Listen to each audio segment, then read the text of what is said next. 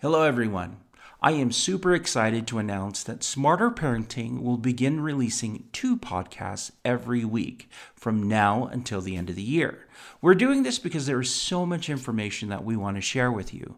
This will include podcasts that I present information and also podcasts where we have guests.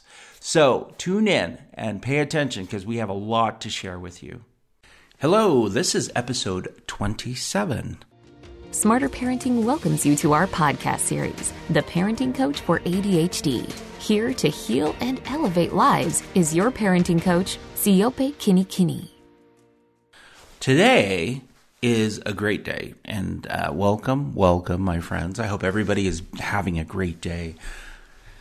There's a lot going on. I actually have a brace on my left hand, uh, too much typing, I think, and so trying to watch that so I don't injure it uh, further. but who would have thought, like years ago, you know, um, we had people working out in fields, farmers, and they were plowing, and so they did all this kind of work. And in my work, I, I, I type quite a bit, and so my injuries compared to their injuries. Hmm.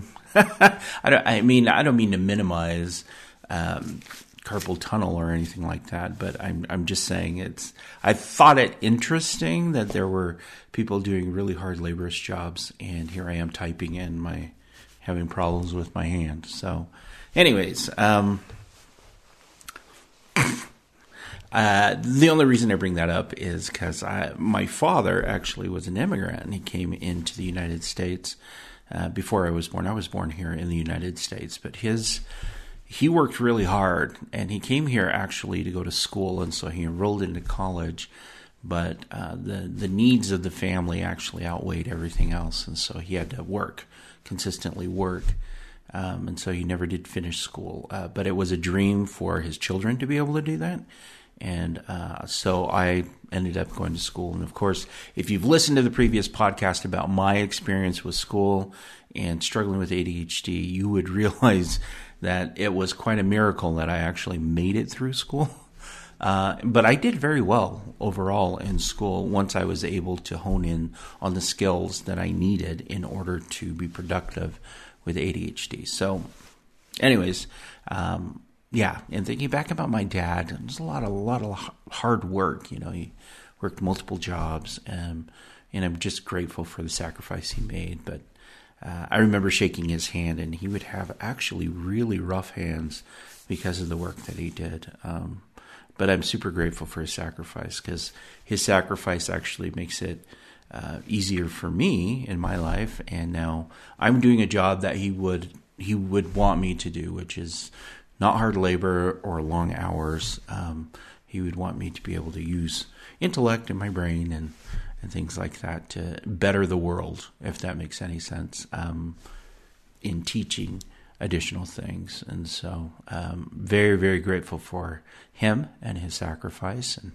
anyways, that's off topic, but that's why I bring that up, is I just find it humorous that um, my dad worked so hard um, to provide so much for me, and and here I am with my with my wrist. So, anyway. Uh, today, what we are going to discuss is the ADHD brain, and we're going to talk about a study that was done in order to evaluate people who struggle with ADHD and people who do not, and measuring that. Now, if you remember from a previous podcast on how ADHD is diagnosed, you would realize that uh, ADHD is diagnosed by meeting with a clinician and actually going over a checklist and evaluating where there are attention or hyperactivity issues that are happening with a child. And so that's the way that it is done. There is no medical test. Like you can't go in and take a blood test for ADHD. They just they just don't do that. And um, they've also done studies on brain scans with children with and adults with ADHD, but there is still no test for that. Like you cannot go in and have an MRI for uh, ADHD to test whether or not you have ADHD. So I wanted to talk about this test. It happened in 2017, and I'm going to be using some notes because I think the information is important and I, I want to be sure that I get it correct. But there was a study that was done um, and it was published actually in the Lancet uh, Psychiatry Journal. Um, so what they did is that they studied the brain structure. It was an international study, but they studied the brain structure of 1,713 people with a diagnosis of ADHD. They also tested 1,529 people without ADHD. So this is a huge sample size, roughly around 300, uh, 3,243 people, or 42 people. So they had an um, MRI scan. Now the range of ages for the people that had taken this test were from the ages of 4 to 63. So we're talking this decade span of people struggling with ADHD, and we're talking about a huge size uh, group of people internationally who have been diagnosed with ADHD and those who have not been diagnosed with ADHD.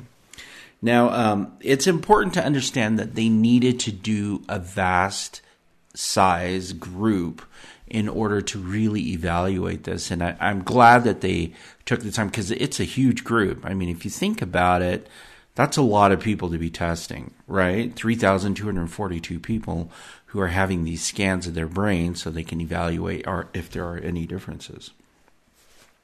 Now, um, I'm just going to read this.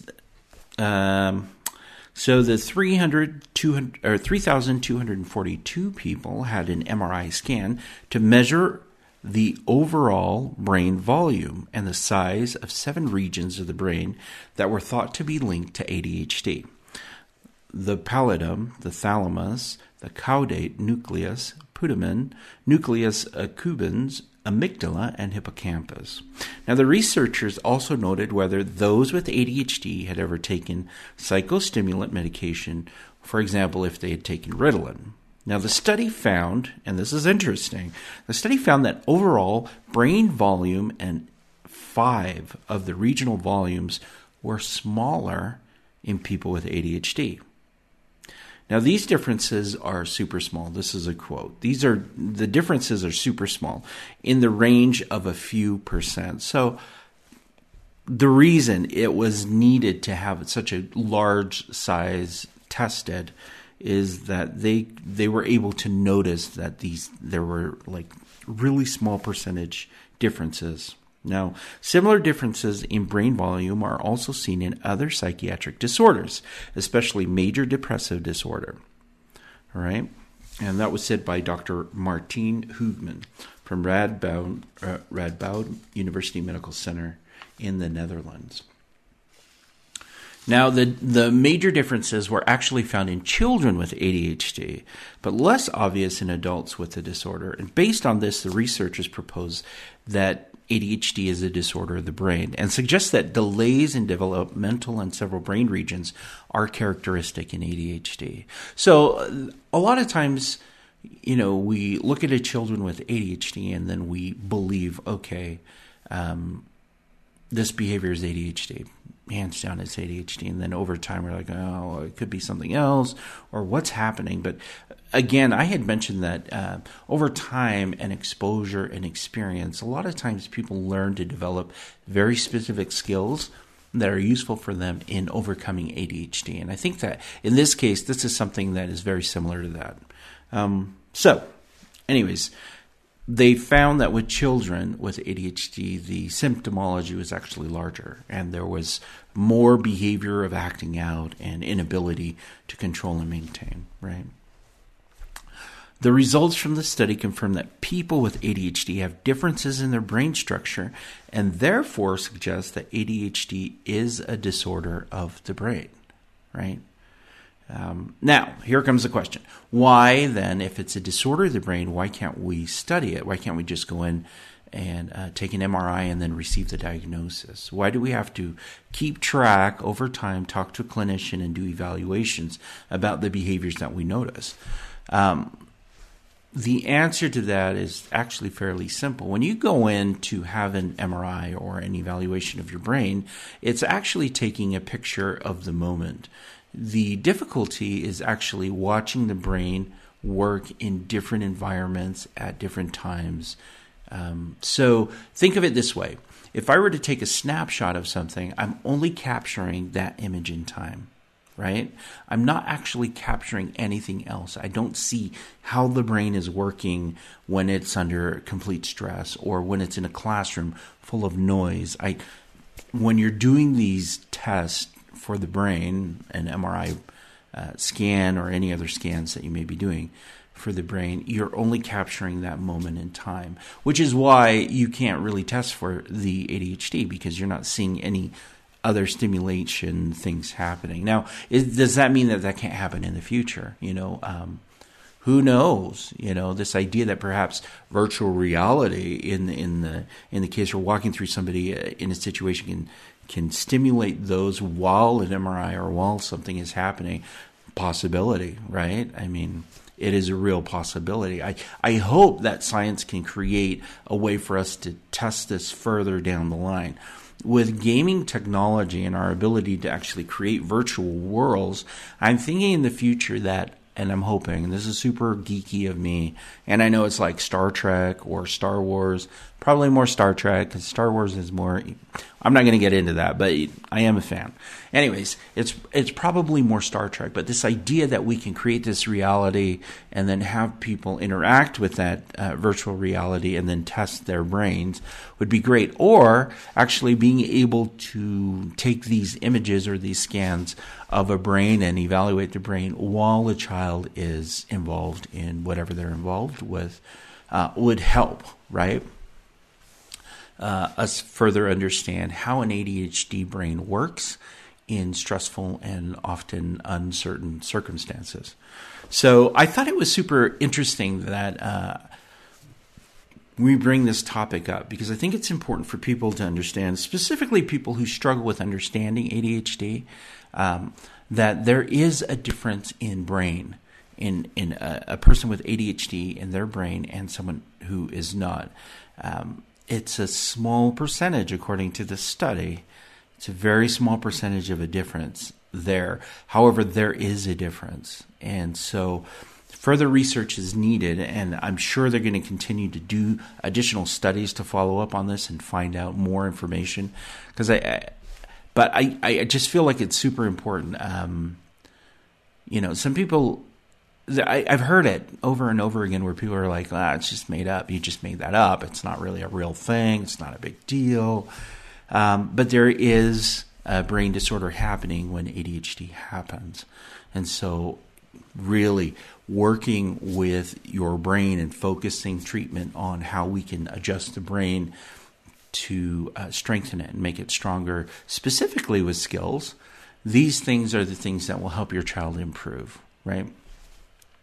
Later on down the line, we will talk about neuroplasticity in the brain, the ability for the brain to heal itself in many ways and actually teach itself. Um, the brain is such a malleable thing that really we it's it's super super powerful and if we find ways to help shape the brain we can actually help shape the way that our behavior um, is displayed right um, but neuroplasticity and the brain and working with ADHD are really something that I am fascinated about, and especially moving forward as we talk to some additional professionals who help us understand how to really work through some of these issues um, in helping the brain work better and function more effectively.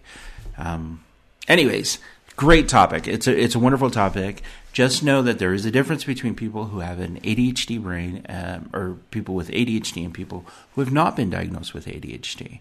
If you want more information, jump over to the Smarter Parenting website because we have some additional information specifically about this topic, the ADHD brain, and we'll include a link to this uh, study so you can go ahead and take a look at it because I think it would be super helpful for some parents to give them a little sense of comfort that it, it isn't anything that you did and it's not something that you fed your child or or anything like that. It it really is a, a brain disorder, but it's something that is workable, right?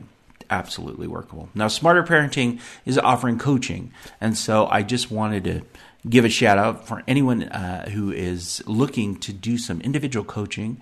Feel free to sign up. You can find it over on the Smarter Parenting website, and we'll just walk through some of the issues that you're focused on. It's very individualized and very specific to whatever it is that you may need. So that's it from me. Um, and again, super grateful for you. Thank you for listening. And if this has been useful for you, feel free to share it with somebody else who could benefit from learning a little bit more about ADHD.